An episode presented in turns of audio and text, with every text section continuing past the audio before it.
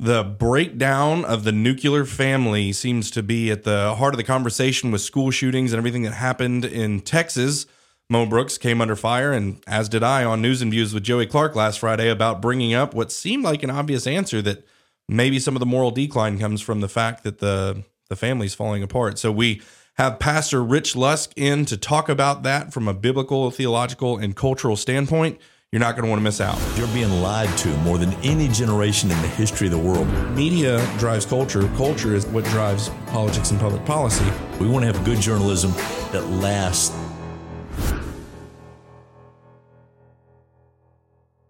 Welcome, everyone, to 1819 News, the podcast. Thanks so much for tuning in and joining us. I'm Bryan Dawson, the host of the podcast and CEO of 1819 News, joined by my stellar co-host, Mr. Ray Melick, who's the editor in chief here. Ray, how you doing? I'm great. How are you? Man, tremendous. Summer's here, so Yeah. uh, it's hot, it's humid, and it's Alabama. It is, I, and it's weird. Usually, there's you know not a spring and not a fall.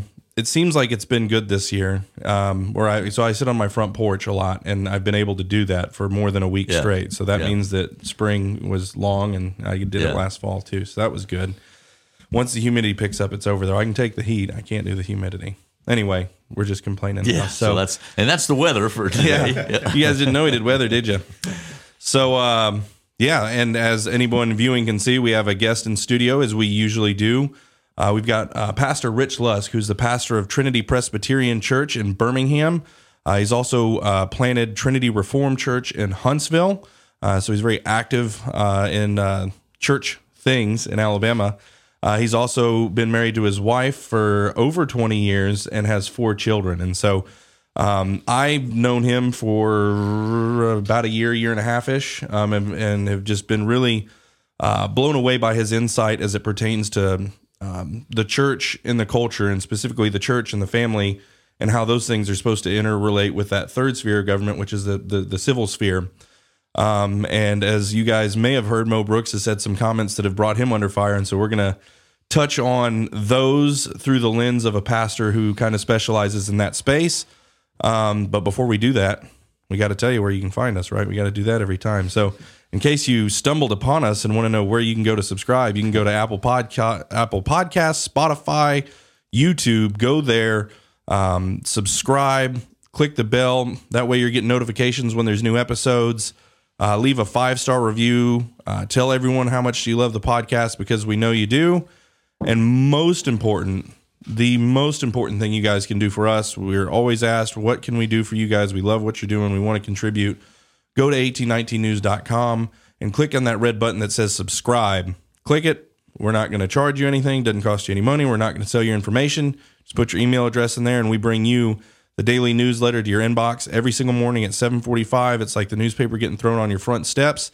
All the news you need, all the opinions that matter, uh, and all the podcasts we've produced um, delivered to your inbox. So you grab a cup of coffee, get informed. It's uh, yeah, daily news, uh, six days a week for the the whole covering the whole state. Uh, Really has taken off. We got a, a an expanding staff all the time, and people are giving uh, r- really getting uh, a lot out of it. I hear a lot everywhere I travel, so Yeah. we're excited. And we've had some some just great articles, if I don't say so myself, right? Um, but Lauren Walsh has been putting out some really incredible stuff um, regarding inflation, um, the formula shortage, and it's not just talking about it plainly, but really digging into it and doing deep dives. The stuff, uh, the VA, the the VA in Birmingham, uh, essentially denying people's uh, exemption, religious exemption, or medical exemption, even for uh, vaccination. yeah up to like fifty nurses. Yeah, and one doctor. So Yeah. uh, it's really significant. If you know, and, and and really, it's almost we're way off topic here. Go but for it. It's really off uh, uh, antiquated information. You know, there was Yeah. a year ago you could argue, okay, vaccinations, hospital, that's great. But we're at a point now where almost everybody realizes the vaccines are not really. I mean, they're good to mitigate, but they're not stopping you from getting COVID. They're Yeah. not stopping you from spreading COVID, uh, and they're not really always as good as they're cracked up to be. And so, for for the medical profession to be insisting that these nurses uh, have this or else face possible termination for their job is really kind of a authoritarian approach that uh, almost seems outdated given what we know know about now know about COVIDs and vaccines. A little, little strange to not let nurses make their own medical Isn't decisions. it? It is. and even doctors in Yeah. some Doctors. cases. Yeah. Yeah.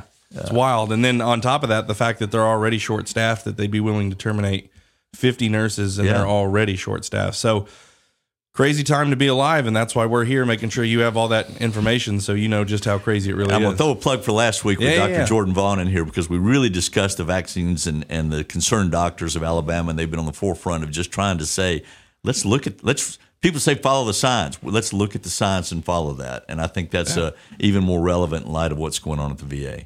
Yep. Did I welcome you in, Rich? I know I gave a little bit of a bio, but welcome. did. Thank you. It's great to- My great to be hospitality is terrible. Appreciate what you guys are doing with 1819. well, thanks. Thank you, Rich. Um, and uh, they, we are very popular at, at Trinity Presbyterian Church. I went and worshipped there, and uh, I came in, and um, they were waving palm trees and stuff. And no, maybe not that, but it was. Um, they they have a very in tune, engaged. Lightning strike. We, Yeah. we do love what you guys are doing. We do. Yeah, it's good. It's really good. Uh, it did. It threw me off. Um, I, I don't. I don't even think you were there that Sunday, but I came in and someone in Sunday school had brought the eighteen nineteen magazine in, and we're talking about it. It just so happened that I was there that Sunday, and so the timing of it, they're like, "Oh wow, it's the guy from the magazine." And so it was a, it was a warm welcome. But Well, I do um, plug your stuff a lot. Good. Appreciate it. yeah, we love it. Well, that is uh, good stuff. So, what we want to get into today specifically, um, I just thought we were going to talk about this anyway, but uh, Mo Brooks really brought it into the forefront of the conversation, and um, and so, um, and I actually talked about it with uh, Joey Clark on News and Views last Friday before really Mo Brooks came into it, but it's specifically the the school shooting is on the forefront of everyone's mind right now with everything that's going on. How can this happen? How does this continue to happen?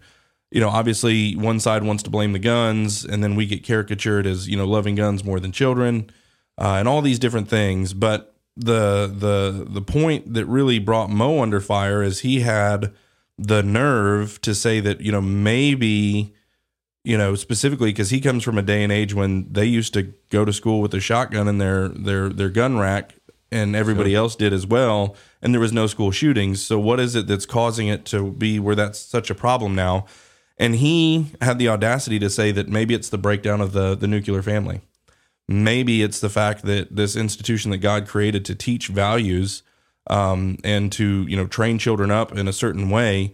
Uh, maybe the fact that it's been under attack and that it's all but you know been disregarded by our government and everything else. from within as well as without. That's Yeah. that's an issue too. That we've we've broken down the family because we made it too easy for families to dissolve. Yeah, that's that's what I said that got me in trouble on the radio. Yeah. Was that exact point? And so you know, it's drilling down to this no fault divorce situation.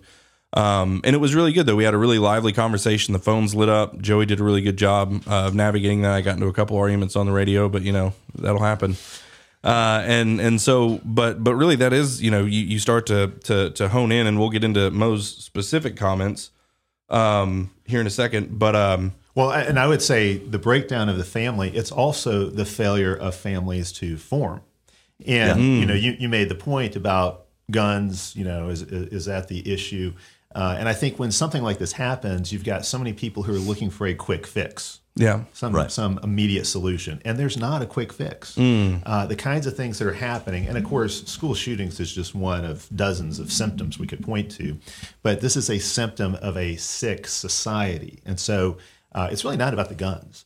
Uh, in fact, one thing that I think is interesting to consider is the fact that the rate of gun ownership in America has remained very steady since uh, say the early 1970s to today. So if we had just as many guns then as we do now, and back then we weren't having the school shootings that we have now, uh, you have to ask, well, okay, what else could it be? What else has changed between then and now? And the breakdown of the family is a huge part of it, and that's what I think Mo Brooks was identifying. That's And I think exactly right. He's exactly right about that. Now, I think you can drill down deeper than that, and I think we'll get to that here in just a bit. But certainly, the breakdown of the family has a lot to do with this with this problem. absolutely. Um, and so specifically, you know, and, and, and it was, how do I uh, hide my disdain for Fox News? Uh, at least that particular journalist, you know, she was digging down. Are you blaming single mothers? Are you blaming single families? And it's like, no, that's that's not what he's doing. He's just saying that, you know. And I think I think the the mix up, and I think we really need to to to um, spend some time on this is is rules and exceptions. Okay, for whatever reason, rules and exceptions is a nuance that human beings, specifically angry, politically active human beings, have a problem with this rule and rule and exception nuance. Ben Carson's mom was the exception. Okay. She was a single mom. She raised boys. The boys grew up to be healthy. She made them read even though she couldn't read. They, you know, he came in to be like the greatest neurosurgeon uh, in history. And, and so, but that's not the rule. That's the exception. Right. And so, so if, if that was the rule, then Dr. Ben Carson would have divorced his wife and left her with their kids and said, I want them to be neurosurgeons, so I'm leaving. Yeah. That would be the rule. And we know that that sounds silly and stupid because it's silly and stupid to pretend that the rule is the exception and the exception is the rule. And we shouldn't base public policy or culture shaping based off exceptions because there are absolutely single moms out there that are doing a great job. But that's the exception to the rule. Overall, and what Mo said was let's look at the statistics. Overwhelmingly, children who live in, and I'm, I'm very much that statistic. Uh, who grow up in a in a broken home where there was divorce, where there was you know that situation, overwhelmingly they do not end up as healthy as children who grew up in nuclear families. And that's not to say too that just because you grew up with a mom and dad doesn't mean you can't screw up. But it's saying overwhelmingly the statistics point us to to that. And I think, and, and you may be able to help me with this. I think I don't think that's an economic issue. I think whether you're the, the from a wealthy uh, upper income or a lower income background, I think that part holds true across economic lines. It's not just oh you're taking shots at poor people here. Yeah, that, that's true. Uh, you're exactly right. So, so I think what Mo Brooks was getting at, these are the patterns, these are the trends, as you Yeah. said, the statistics bear this out. That, uh, and it's very obvious. Uh, children flourish most when they have a mom and dad who love each other and are therefore married, and who love them.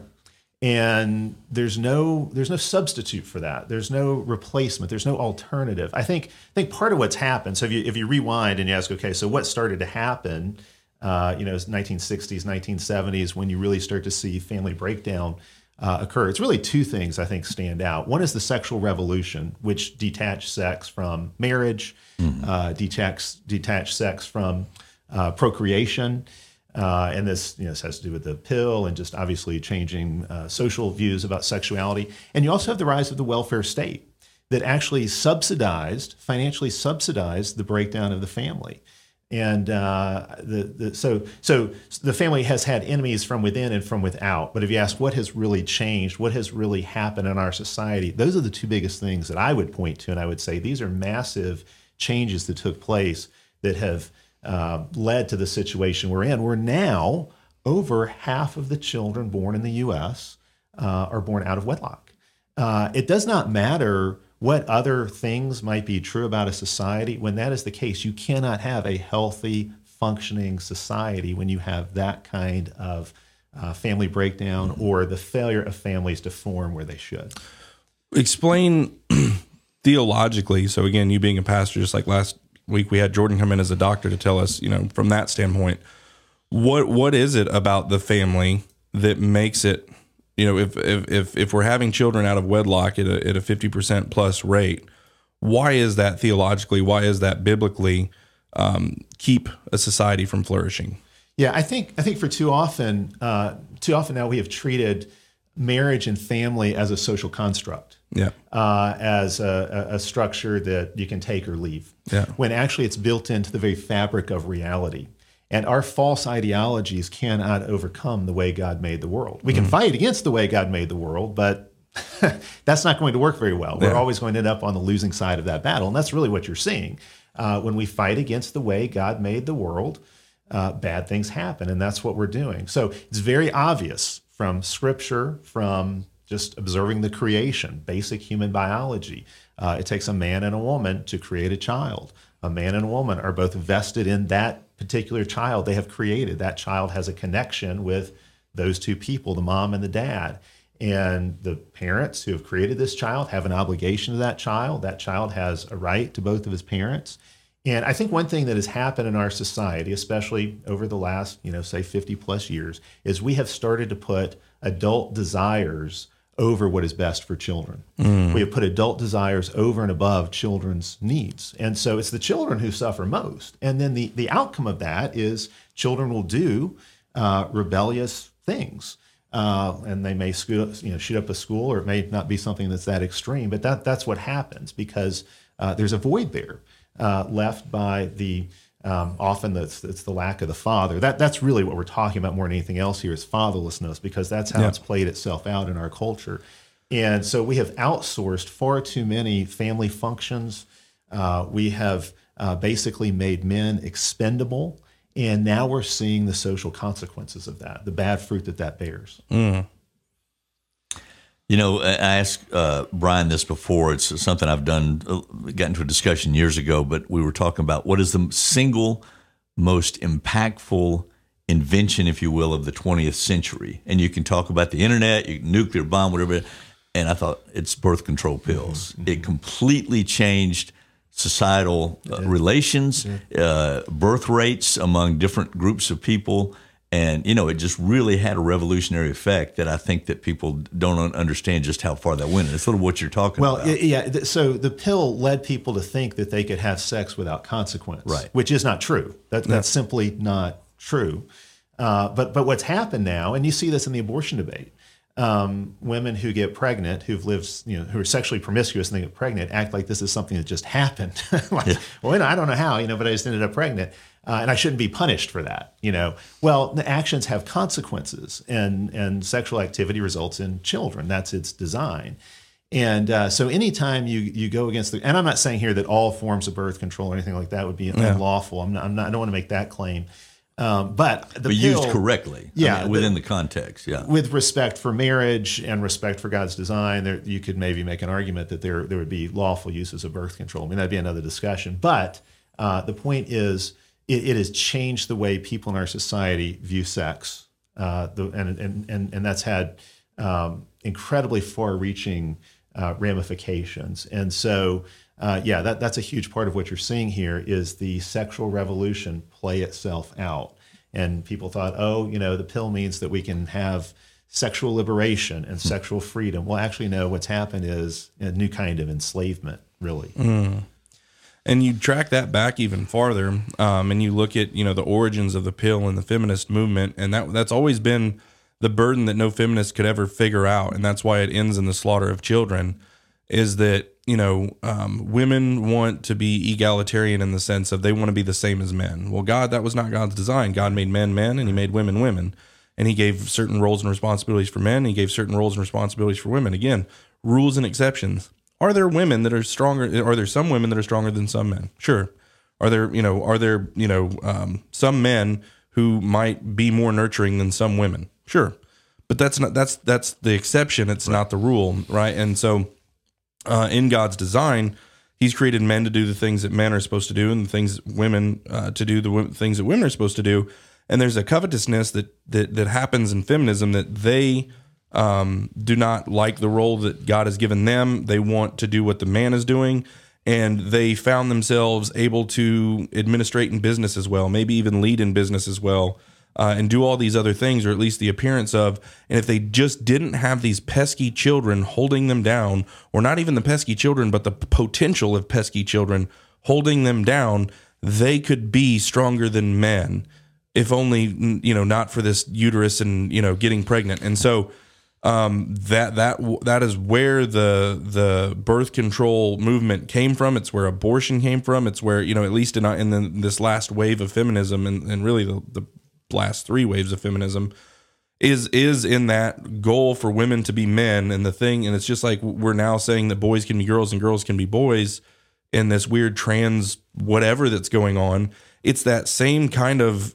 um, what was the, the term you just used it a social construct we think that gender is a social construct we right. think that sexuality is a social construct all these things and so we're trying to reverse these things that god said this is this is and we and we're saying no it isn't and watch us try and it's like jumping out of a plane and saying gravity isn't well good luck Yeah, you're, you're right about that. And you mentioned abortion. It is really interesting to see how the rhetoric around abortion has shifted in recent years. How it is now all about justice. You know, reproductive justice is the terminology. everything's used, justice and uh, equality. Yeah. That in order for women to be equal with men, and by that they mean be able to pursue, say, a career the way a man does, abortion has to be an option because being the sex that bears the child would put her at a disadvantage professionally. And that's what's, what it's about. And now I've even seen, especially since there's this threat that Roe might be overturned and it get thrown back to the states, uh, people touting the economic benefits of abortion, how much it would cost us economically if abortion was outlawed. Well, uh, there's just all kinds of problems with that. But um, one thing we need to recognize is that, yes, this does go back to confusion and rebellion against God's design for men and women, God's design for marriage, God's design for the family and children. And again, we're seeing the bad fruits of that borne out. And it's not just that women have become masculinized, you've also got to deal with the fact that men have become feminized. So we, we have this this gender confusion.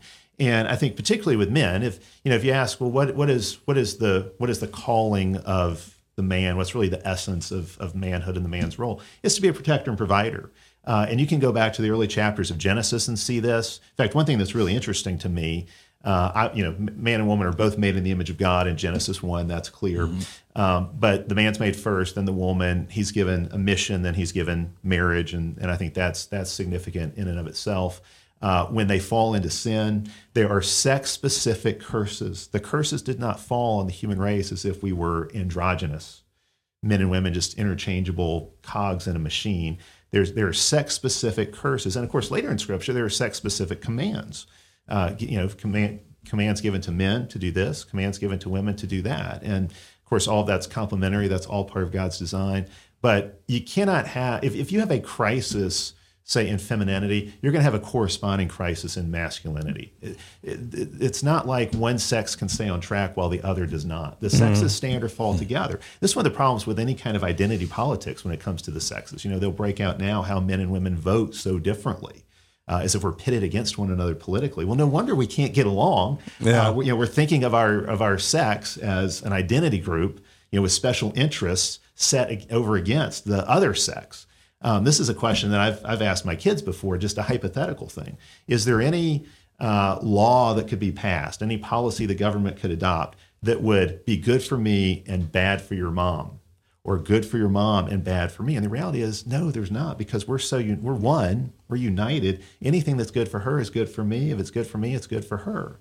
So the, the very fa- so one way that you see this, you know, so-called war between the sexes, which is another thing we've seen play out mm. really since the '60s, is politically in voting patterns. Mm. Different men and women vote, and we, have been pitted against each other in all kinds of ways. And I think this this has to do with the fact that, uh, again, women have been masculinized, men have been feminized, and uh, and that's just created all kinds of problems for us.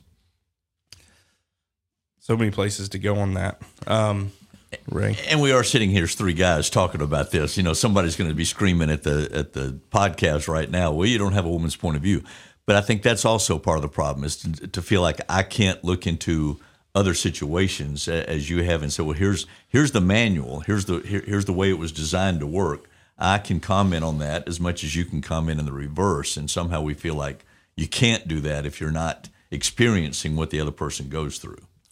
Yeah, and I think that is a huge challenge, and it's and it's and it's silly and it's foolishness, and it's it's a play by the the, the left essentially is, well, you can't talk about abortion if you don't have a uterus, and then you know five minutes later, men can be women.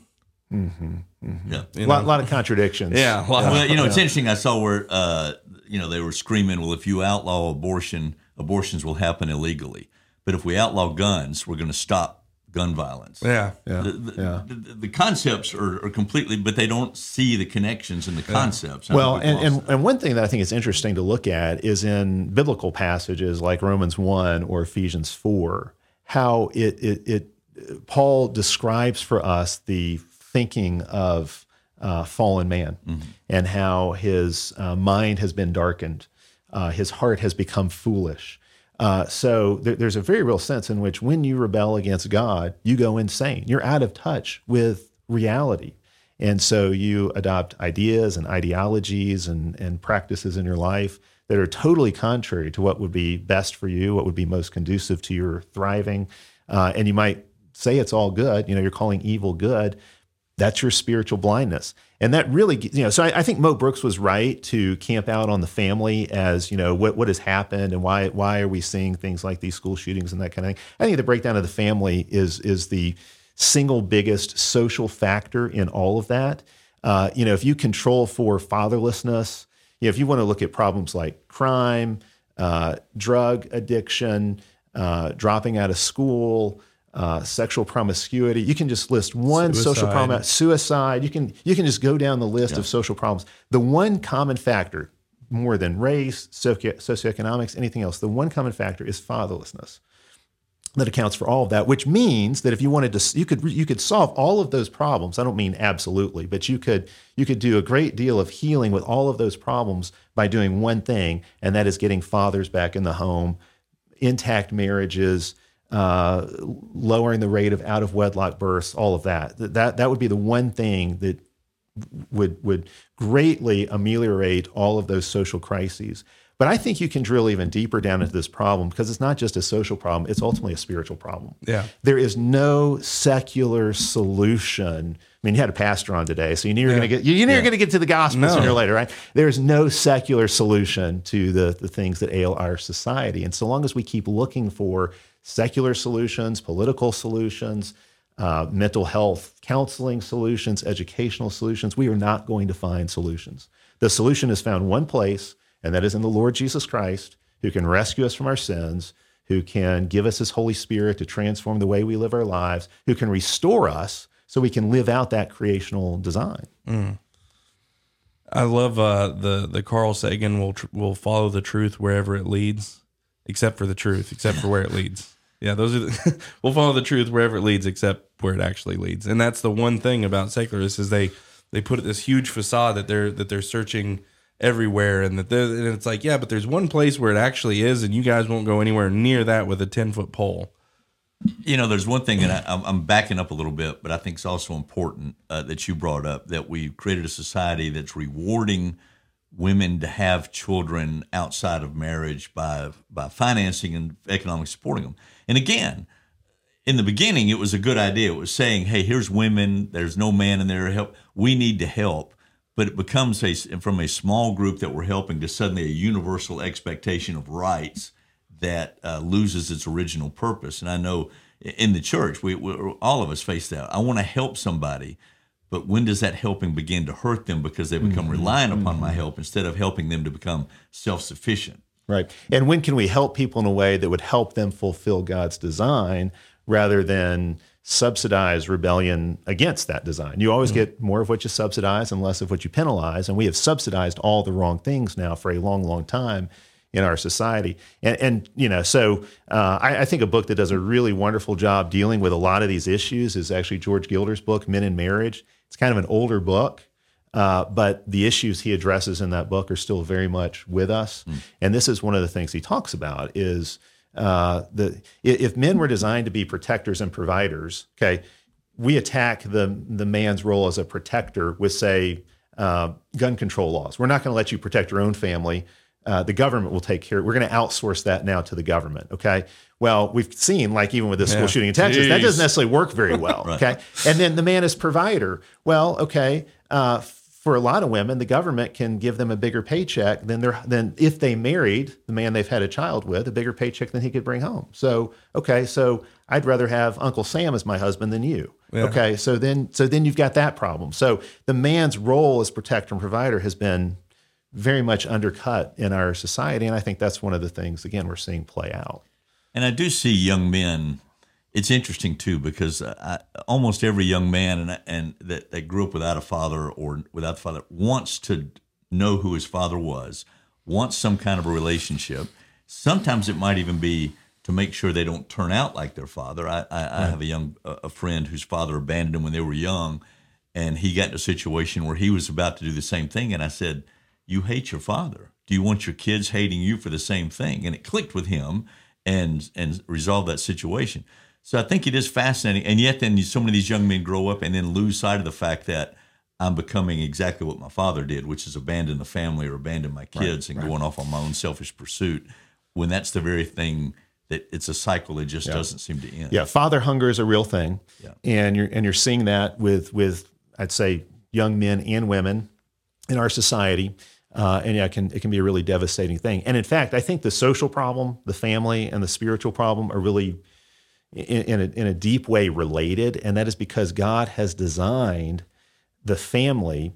Well, let me put it this way: God has designed the father and the home to be the first picture children have of their heavenly Father. Okay, and so when the father's absent or cruel, tyrannical, evil. Okay, then what happens? Okay, They see God that way. And they have a very hard time coming to trust that there could be a good God out there, that there could be a heavenly Father who really loves them because of this picture they've had. And of course, the mother plays a huge spiritual role in all this as well, uh, not excluding her from that at all. But that is something that I think you see. And if if you talk to people who you know say came out of a broken home or something like that, who are not Christians, and you seek to evangelize them, you realize there's a lot of baggage here that we have to deal with in order for them to get to the point where they could say, okay, I can trust this God. And and a lot of that is because of the family breakdown. It is. I will say this as Christians. It's interesting if you, particularly if your kids are smaller, ask them describe God. And a lot of times, what they describe back is the relationship they have with their father. Mm-hmm. Absolutely. it, it really is impactful, and I've, I've seen that even in my own family situation with my father, and then my my relationship with the kids. But it is an amazing correlation, Yeah. You're you're and exactly tough to right. overcome if it's a bad you know relationship. Yeah, yeah. And I want to stress too, it's not even just having uh, the presence, say, of the father in the child's life. The bedrock of this, the foundation on which this is built, is marriage. Yeah. So children derive a great deal of stability and security from seeing their mom and dad love each other. I don't know if you're familiar with Katie Faust and her work. Them before us, she has really good work. But one thing she pointed out that I had not seen that or not thought about before is that when children see their, their their biological mom and dad when children see their mom and dad love each other they feel loved by that. And it might be the only time in which you can uh, be loved indirectly. You know most of the time we're, we're being loved directly by somebody a mom you know loves a child a father loves a child but a child actually experiences love when that child sees the mom and the dad love each other. And that's an amazing thing. And I, I think that's exactly right. There's a lot of security and stability uh, that is brought into a child's life when a child sees, hey, my mom and dad, they're committed to each other in this covenant of marriage. They're they love each other. There's there's stability, and you know you could talk about all kinds of other benefits that come from it, but I think that's a really crucial one. Yeah. I think too, and not to get too deeply theological on it, but you know, and there's a lot of variations in, in you know why people baptize kids, why they don't. Um, so I'm definitely not going to travel way too far down that road. But the idea is, you know, no matter whether you do or you don't, though, is that faithfulness in, in marriage and child rearing, you know, produces health, and that there's this special thing that's taking place inside of a household. Some people would call it a covenant household. Some people would just call it a Christian home. Whatever, whatever label you want to put on it, God is doing something. Um, he has created the family to be a nuclear power plant of culture shaping. And so when you have a society that is full of families that are functioning not perfectly, because that's not possible, um, but faithfully, you're producing, you know, faithful children who will go on to have faithful families who will, and now all of a sudden you you have this tide of, um, or maybe critical mass is the word that I'm looking for of of faithfulness, and and that is, you know, we had that in our country for a long time, and it produced a, ton of fruit, and then we abandoned that, and I think we're we're essentially, um, you know, as we've said multiple times now on the podcast already, but experiencing the consequences of it. But I think really realizing that it's not this kind of platonic thing like guy meets girl, they have kid, kid may or may not turn out okay. It's like, well, no, like there's something special and inherent. Like God created the institution of the family with a purpose and instructions, and we can either obey it or disobey it at our own peril. It's not just this, you know, esoteric thing. It's an institution created by God with a purpose. Um, and then that leads me to the next direction I want to go, unless you guys had anything else on family you wanted to go into. Well, just one other thing. Um, you know, Thomas Sowell has approached these questions from a little bit different perspective um, than I do as a pastor, but he has a lot of interesting things to say. So, for example, one thing he points out there are people who will blame the breakdown of the uh, black, especially black urban family, on um, racism. And Sowell says the problem with that thesis is that the black family was basically intact up until the 1960s. Divorce rates were very low. Out of wedlock birth rates were very low, very you know comparable to to to, to they, what they were for white families. Uh, so uh, the black family was intact. The black family survived uh, Jim Crow. Uh, but then he points out the black family has not been able to survive the welfare state. Yeah. Uh, that it is statism more than racism that has undermined the black family. And I think that, that that's that's another helpful way, I think, for sort of processing this. Now, I think those problems that afflict black families, I think that's also what white families, Hispanic, I mean, it, it's we're all in the same boat, really. Uh, you know, we, we've all got this same issue of family breakdown or the failure of families to form. But um, that that's an interesting way, I think, of isolating some variables and to see what's going on. Uh, and I think you can see it's kind of one of those things where it's like this this certain um, populace caught the disease, as it were, of fatherlessness sooner. Because, like you said, it's plaguing whites, it's plaguing Hispanics, it's plaguing everyone. But you can see what it's going to look like for the rest of because they they they kind of started down that path a little bit sooner, and so what you're seeing is that the the, the outworking of of all of this is, is basically what you're going to see in like a Detroit. Ahead, Yeah, Brad. you know, and it's, and maybe this goes to the area you want to go, but it's it's almost become too easy to get out as well of a marriage, um, and I think there's something of seeing, like I saw my mom and dad really struggle to stay together because they went through a period where they didn't hardly speak, almost ten years, but they got through that ten year period and suddenly reconnected again. And it showed me that faithfulness of just being committed and saying, we may not like each other right now, but we're going to, you know, this is the family, this is what we do. And ended up the last 10, 15 years of their lives in love in a way I had never seen as a child. And I just think even that is a good image for a kid to see parents willing to say, okay, the easy thing to do is just, we don't like each other, we're just going off and find happiness, as opposed to, no, we may not like each other right now, but we're an institution of a family and we've got to stick together. We've got to make this work somehow. And there's a commitment level that I think too many young people grow up and don't understand what commitment really looks like. Well, a couple more things about that because I do think that's that's a significant issue. Yes, couples that work through hard times that stay married report being much happier, you know, having gone through those hard times and survived them than divorced people do. Um, if you're just looking at happiness rates for what that's worth, um, it's a, divorce is another them before us issue. Um, I, you know, the, you know, there's kind of that line, staying together for the sake of the children, but that ought to be a real thing. Couples should stay together for the sake of the children. They're invested in these children. They need to do not just what they want, uh, but what is best for the children they have created. That that that is an obligation you have. And those two things are usually not mutually exclusive. And what I mean by that is like what's good for the children is actually probably good It for is. you, right? And God That's hasn't right. like That's right. you know split up incentives, right? Like, well, if it's good for the kids, it's going to be real hard on you guys, but you got to do it for the kids. It's like, well, no. We we live in this society that that is about instant personal individual gratification, individualism and and and that instant gratification. And so if two people hook up, they get married, they have a couple of kids, and they're not getting along, like divorce is like something that's on the table. It's like, well, yeah, well, let's just get divorced. No mm-hmm. fault divorce. We'll file the paperwork, send them 200 bucks. Boom. Let me throw a couple more things in this. I know you want to move on, but let me throw a couple more No, things no, in no, this. this is good. I, I, we talked about how we have financially incentivized um, the failure of families to form with the welfare state. We have also financially incentivized divorce, particularly for women. Uh, women initiate something between 70 and 80 percent of the divorces that happen. So they they uh, are much more likely to be the ones to initiate divorce proceedings. And part of the reason for that has got to be because we've in most states in the U.S. financially incentivized women to do that. That Yeah. they, they've got uh, you know, they will generally come out much better financially from a divorce than a man would. So Yeah. men are disincentivized. So that's another thing to think about. I mean, the whole realm of family law is an area that that I think is in, very much in need of covering reform that next week. and and and changing the divorce laws would be part of it. I mean, that is far more significant in my view than a lot of other things that a lot of conservative people spend their time focusing on. Is to get our marital norms, our marital policies and laws to more closely conform to God's design for this institution. I think that's that's critical. But the one other thing I would say about that, and, and this goes back to what you were saying even about your parents, and of course we've all seen this. We all seen marriages that, that were a real struggle.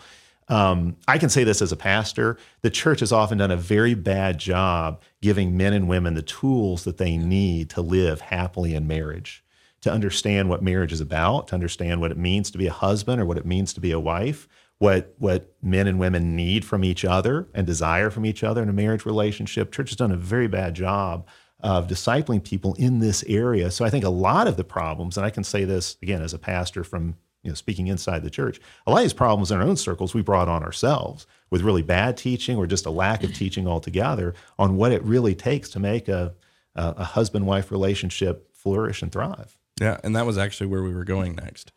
And so um, I'll kind of tie up the, the part about the family. And I guess the, the the premise I know that I'm operating on, that I know Rich is operating on, that I'm pretty sure Ray is operating on, is that there's three spheres of government that God has created.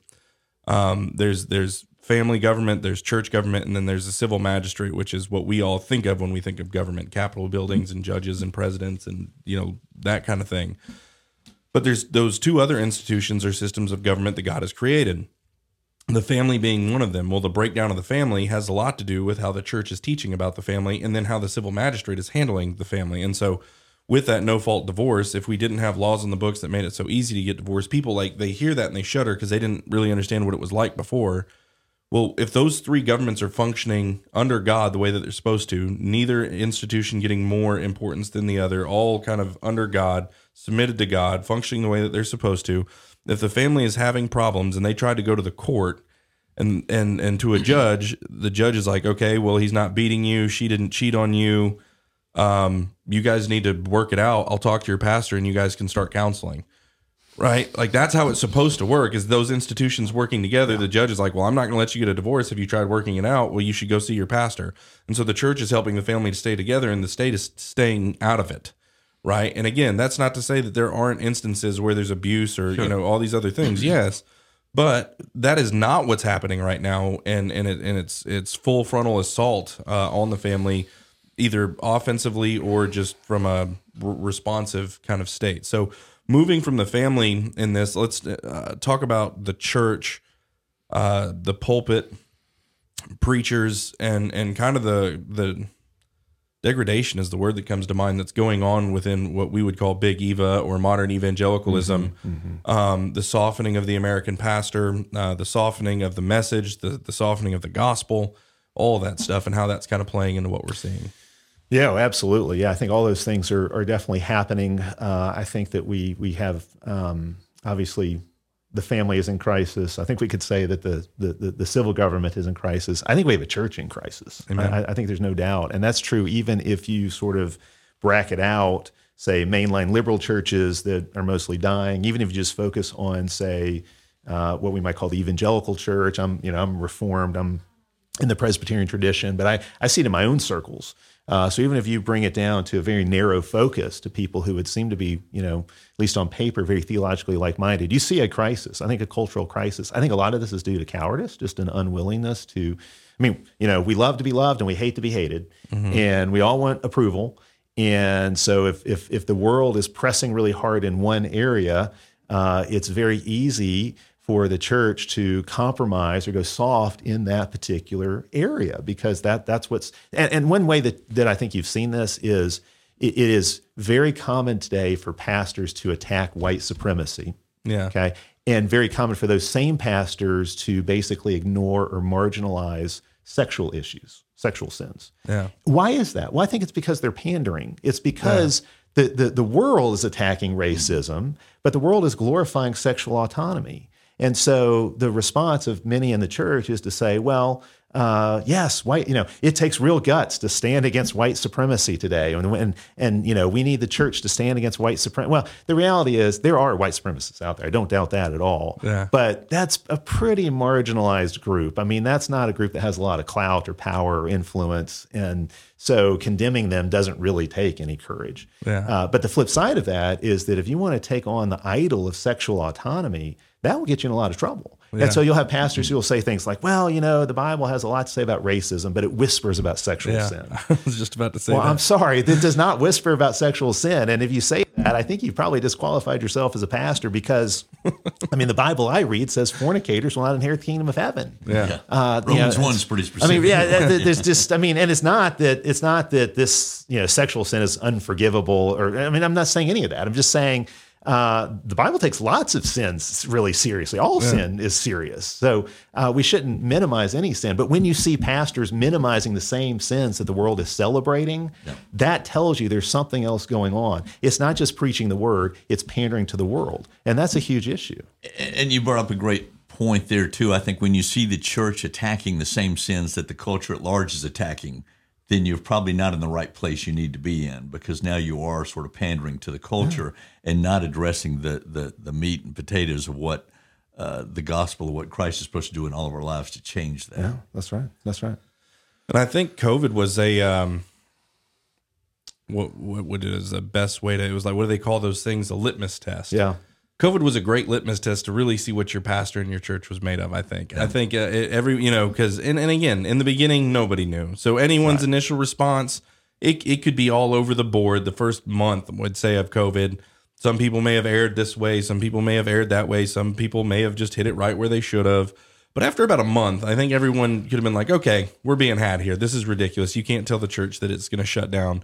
Um, you know, masking. I mean, all that stuff. Um, it, it, it, you know, again, in the beginning, I, I have grace, and it's like, look, you know, this, this blindsided us all. We didn't know what it was. Da da da da da da.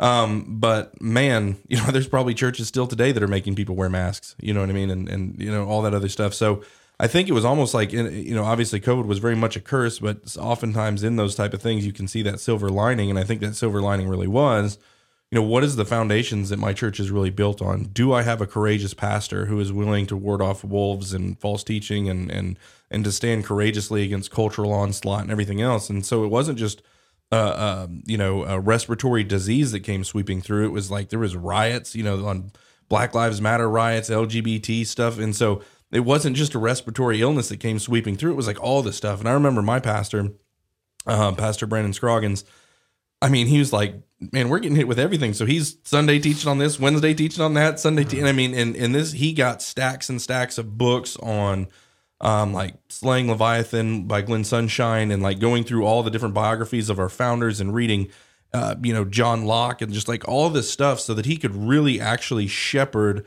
our flock through this stuff, knowing what our country was founded on, knowing the biblical roots that our country was founded on, and being able to apply those things to what's going on right now. And not a lot of pastors did that. They just kind of like, what is the WHO telling us to do? What's the CDC recommending? You know, and and they, Yeah. yeah, that's what we're gonna do. Um, anyway, I, I think I'm ranting that at this part point. of that too, though. I think there's a great push. We're really getting into church situation now here. And I have to say, I'm always very careful to criticize church because church is the bride of Christ, and I don't want anybody insulting my bride. and I don't want to insult the bride of Christ. But That's a good way the to look little at it. C Yeah. church, uh, the organizational aspects of it, I think, are things we can talk about.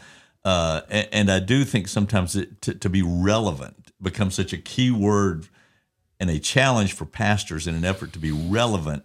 They're getting away from what's necessary, what's truth, what really needs to be preached to people. And I think that gets watered down a lot and that sense of relevance to connect with people because I want my church to grow as opposed to just preach the gospel and get into what the truth is. Well, as, as far as COVID goes, I will say I was very thankful. Well, of course, I'm very thankful to live in Alabama anyway. But it was it was a time when I became especially appreciative of living in this state because I don't think it was nearly as difficult for most churches in our state to open up early uh, as it was. I mean, it, you know, there are places where it took a lot more courage to open up your church early than it did in Alabama, where uh, you know we just had much friendlier laws and whatnot in most of the state.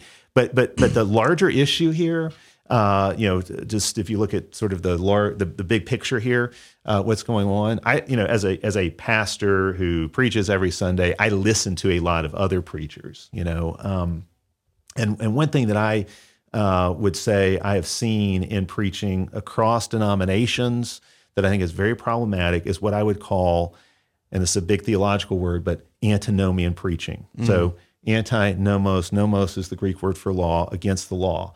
Um, it- it is preaching that uh, does not teach obedience to God's law and that does not uh, spell out the specifics of what God requires of us in His Word. And obviously, you know, as, as Christians, we would say the foundation of everything is God's grace. It is God, you know, our salvation is by God's grace from beginning to end. It's all what Jesus did for us. That's our only hope. We we we pin our hopes to Jesus alone. That's it. But uh, Jesus not only forgives my sins, he also makes me new. Jesus not only declares me righteous, he also transforms me so I begin to live a righteous life. And I think there is a lot of preaching out there today that uh, preaches grace in such a way that it dilutes that that that second aspect of mm. it and so you don't really get the transformed life it's more like well yeah god's word requires all of these things but you really can't do them anyway just be thankful that jesus did them for you Okay, that that's actually not preaching the gospel. that's preaching an antinomian message. It needs to be Jesus died on the cross to forgive your sins, and you're always going to fall short in this life. Your sins always covered by His blood, but He's also given you His Spirit to make you new, to empower you to live a life of a courageous and faithful obedience to Him. Mm. And let me tell you what that looks like. And, and that's where the use of the law for the Christian comes in. It's not just that it exposes our sin and shows us that we can't save ourselves, it also shows us how God wants us to live.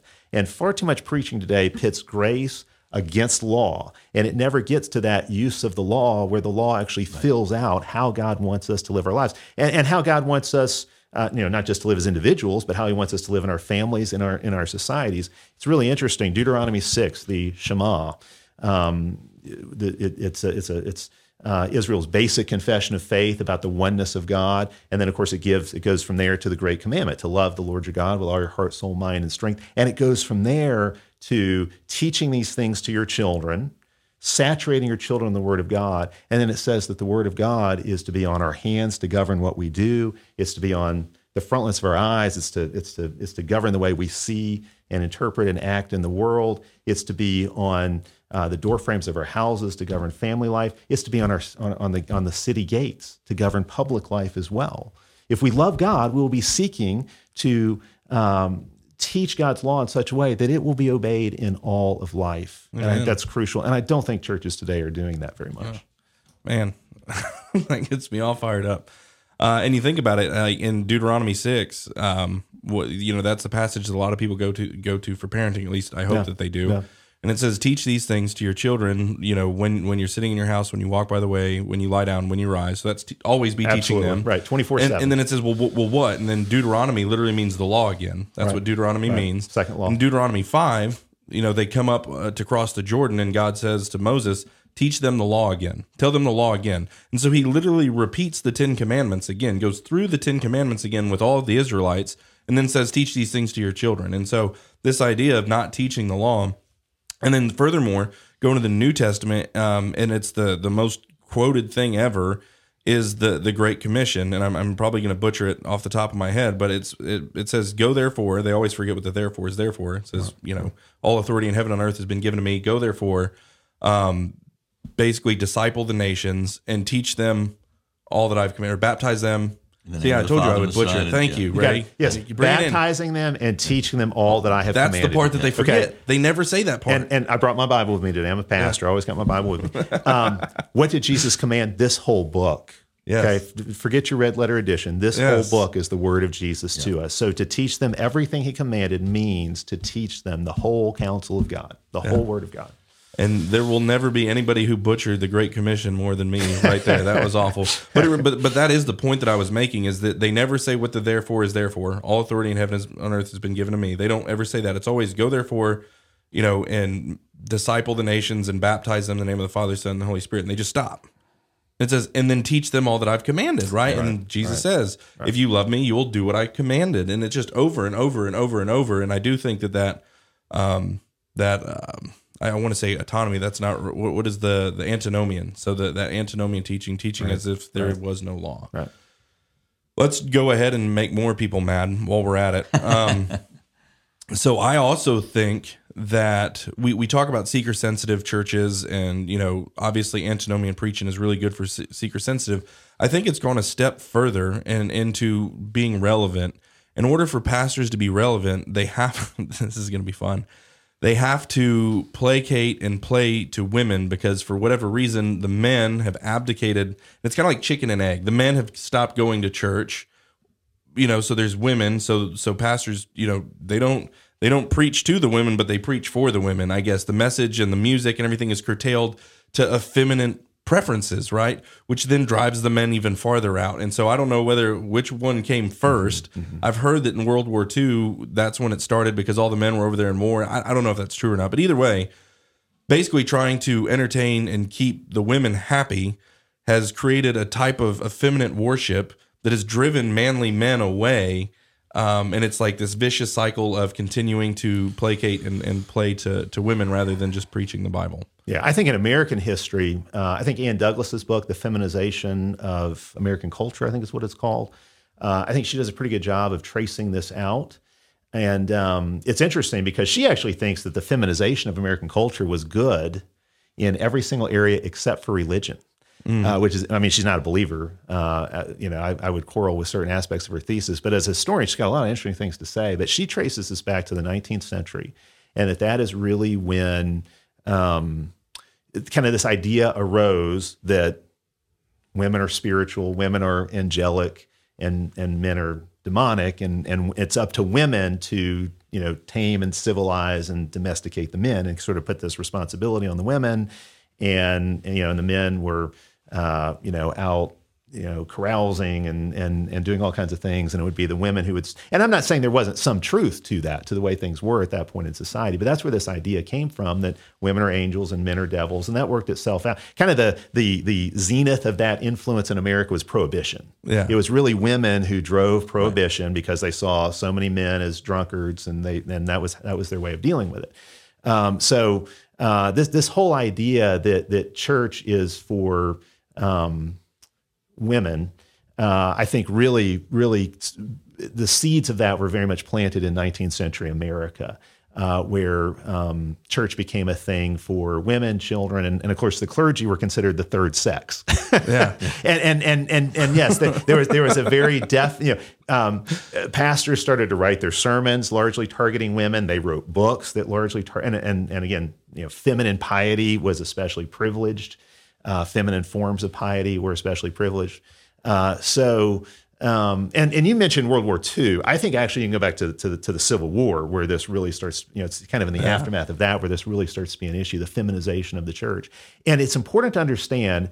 Obviously, that was bad for men, as you said. It drove men away from the church. It was also bad for women. Yeah. It's also bad for women. So.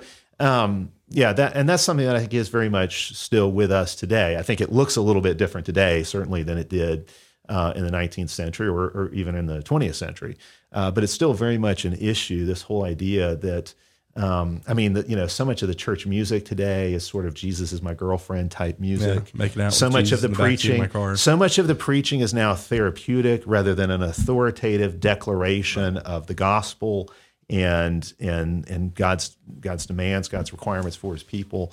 Uh, so I think the you know the preaching is much more uh, tends to be much more full of self doubt and questioning than you know some kind of, of a very straightforward proclamation like what you would have seen more historically. So yeah, yeah. Man, worship has become a very emotional experience. It really has. It, it's it's really not just the feminization; it's the juvenilization. Yeah, yeah. Uh, it is it is worship has been um, it's very childish, and and this comes in really with the Second Great Awakening and uh, the rise of um, the revivals, which often used a lot of gimmicks, quite frankly, to try to get people to the big tent and that kind of thing. And then it was very emotionally driven, trying to get people to have an emotional experience so that they can uh, make, a, you know, a a, um, a, a, commitment right then and there of some sort, uh, you know, to Christ. Um, and and that kind of thing, of course, became sort of the norm for a lot of youth ministry. And then those youth grew up and they said, "Well, we want this in church as well." And so you got I'd say not just the feminization, but the juvenilization of, of no American mature, lack of maturity. Lack yeah. of maturity. That's yeah. really what it yeah. is. yeah. And and it is it's, it's you know you brought up a great one of my pet peeves too is too many of our worship songs have no theology to That's them. That's right. That's right. And you could you could substitute God for a name yeah, of, of, right. of your husband or you know whatever and it fits. And they're almost entirely a mode of describing not who god is and what he's done but how i feel. Right or, or what god can do for me. Well that that's you know god does this for me. Uh, god you you want this from i'm i'm the height of your creation. No we're created to worship god yeah. to, to, to, glorify him. Uh, anyway that's uh, that, that, that's another topic, but but yeah, the the, yeah. the the the effeminate and childish nature of modern American worship, I think, is a big issue. Yeah, certainly. Which brings us to psalm singing while we're on all this other stuff, right? No, um, so something that I've discovered through um, the few times I visited your church, and just again, it's it's really getting back to the the historicity. There's a big big Craig word we'd call that in in eighteen nineteen. Um, but going back to the historical roots of church, you know. Um, and you look at you know psalms were like you know and it literally says in the bible psalms hymns and spiritual songs. That's what we're supposed to sing. Well we get the hymns and spiritual songs. We're good with that but we don't we don't like the the psalms. And so you look at the psalms and the psalms are relatively masculine right? It's it's king david in a lot of them. Um the imprecatory psalms. You're talking about God, cru- you know, crush their teeth and you know defeat my enemies and all this other stuff. And you put that to music and you sing it as a church and you begin to see God and uh, you know is is is a very masculine God and you see Christ as a, a warrior king and all these other things because that's the way that the Bible describes him, right? And, and if David was a man after God's own heart and David killed thousands of people, again, uh, but it's it's it's not the image of Christ that we have in our heads. Is it's not the one that that the Bible paints, and so that is also reflected in our music, like you were saying, the kind of you know Jesus is my girlfriend type music that we hear on K-LOVE and stuff like that. Again, rules and exceptions. That doesn't mean everything on K-LOVE's terrible, but as a generalization, um, it is very uh, effeminate. And so, um, how do you think that has affected um, kind of our our our outlook uh, as Christians? Yeah, I, I preached on Psalm 110 last week, and so we sang a metrical version of it. it. You know, it's not quite the same as as chanting it as God wrote it, but we did read it, and we we sang a metrical version of it. And this is what's interesting: Psalm 110 is a psalm about the enthronement of the priest king. It's a it's a uh, a Davidic king. Uh, but when that David says is my Lord, so that tells you something. Jesus uses this in Matthew 22 to stump the Pharisees. How can have the, if the if the Christ is uh, David's son. Why does David call him my Lord? Very interesting question. Uh, and and it also describes a priest after the order of Melchizedek, an eternal priest. So it's describing this coming Messiah, this coming Christ, who will be the king and priest over all.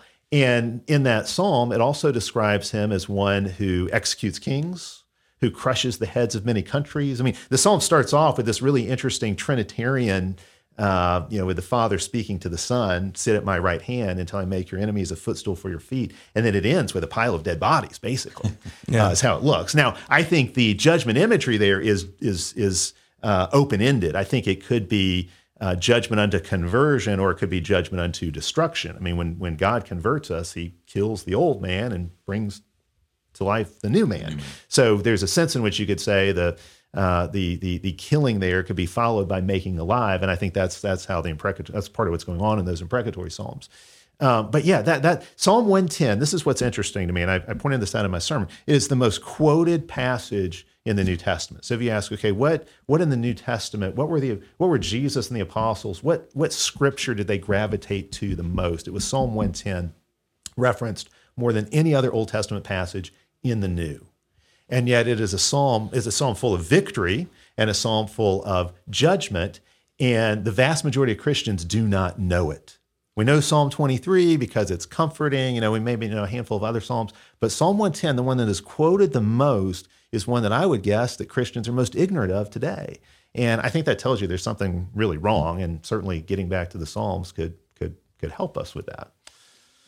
So sit at my right hand until i make all of your enemies a footstool that Psalm 110 Is that right? That's right. So um, let's talk about optimism. Why should Christians have hope? Um, I think that's how we'll finish. I think, um, and again, I'm not going to get into all the different eschatological fine tuned positions and everything else and da da da da da, and it triggers everything else. But I think overall, um, let's talk about just the the the the lens of victory that we should be looking mm-hmm, through that mm-hmm. the Bible gives us. Well, you just yeah, you out. just cited Psalm 110.1. Yeah. And there's a, that's a reason for optimism. Jesus yeah. is seated at the Father's right hand as king and priest right now, and he's reigning until all his enemies will be made a footstool for his feet.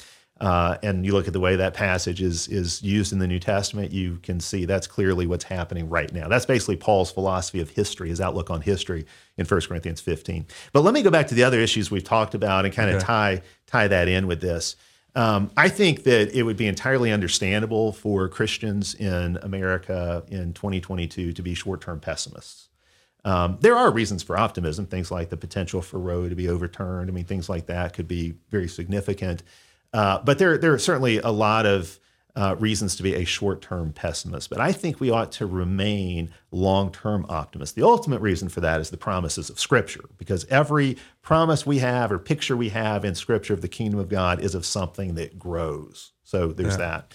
But just in terms of these issues we talked about related to the family and all of that, this is what I would say think of history as a wisdom contest history you know, david enters into a wisdom contest in the beginning of, of the book of daniel. So so this is something that you have in scripture. But think of history as a wisdom contest. It's a contest between god's wisdom and the world's wisdom.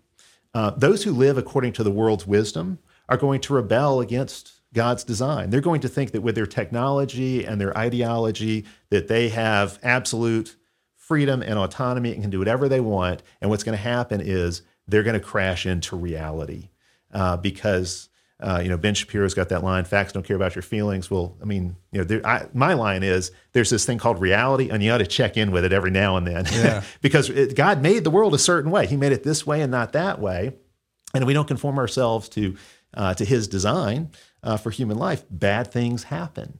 Uh, and again, we're seeing a lot of that that bad fruit being born in uh, in in our nation and our culture right now. But if you think of history as a wisdom contest, worldly wisdom is always going to lose because it does not work. When Paul's talking about the um, he's talking about the last days, which I think is probably the last days of the old covenant, in what I think it's Second Timothy three. But he talks about the, the various manifestations of their wickedness, and then he says they will not make very much progress. Well, why won't they make much progress? They won't make much progress because sin doesn't work. Uh, stupidity doesn't work. Rebelling against God's design, foolishness doesn't work. In the long run, God's ways, God's wisdom works. I'm not turning us into pragmatists here. I'm just saying when you live in accord with the divine design, good things ultimately happen. Good things flow from that. And so if you think of history as a wisdom contest, rebelling against the way God made the world, which is what we see many in our culture today doing, is not going to work. It's going to lead to futility and frustration. Living according to God's design is going to bring ultimate happiness, prosperity, joy, a peace that passes understanding. There's going to be good fruit that's born from that. And uh, I think we ought to be long term optimists for just that reason. my my brother, uh, and I've told this to my kids. My, my brother taught me a lesson when I was small. Well, not when I was in high school. We were working on a car, putting an engine together, and I was trying to force this last piece into place. And my brother looked at me and said, "Don't force it. It's meant to fit together a certain way to work the right. right way. If you have to force it, you've done something wrong. Back out and start over." That's sort of been something I've taught my kids, and I think that's exactly right. It's- exactly right. We're meant to operate in a certain way, and we try to force things into that. It only leads to more having things going wrong or having to force things again, and it it's uh, it's that principle. Yeah, with it's it's created to work a certain way. We need to find what that certain way is, and then things fit together and work the way they're supposed to. That's good. What is uh, your Sunday school lesson that you taught about God's plan coming together? Well, it's something I, I say a lot, and it's that long-term optimism that that the world is not falling apart. God's plan is coming together, mm-hmm. and I think as mm-hmm. believers, we you know we look at right now and go, "Oh my gosh, this is terrible," and I'm going, "Oh my gosh, this somehow God's plan's working here," and we just got to look for that to see where it's working. Amen. Uh, well, this has been good. I could probably go on for another couple days, um, and we'll definitely have to have um, Pastor Rich come back. Uh, thank you for um, spending some time with us. Appreciate it. pastor at Trinity Presbyterian Church off of 119 and 280. Uh, if uh, you're watching this and you're just like, man, you don't like where you're going to church, you're not going to church. I Are you online? I mean, We people who are not We in the area might want to see. We are online. I want to plug Yeah, it for you. so I know YouTube. yeah, that. they can go watch, listen to a sermons on YouTube. Do you have a like podcast or anything? I, I don't have a podcast. We've You got a have to remedy website that. that's got a lot of resources. Okay. So people could look up that. There you go. Um, well, good stuff. Thank you so much for joining us, guys. Um, again, tell you guys where you can find us 1819news.com. Press the subscribe button, sign up for the newsletter, uh, Apple Podcasts, Spotify, YouTube. Sign up there. Um, until next time, put your trust in God and keep your powder dry.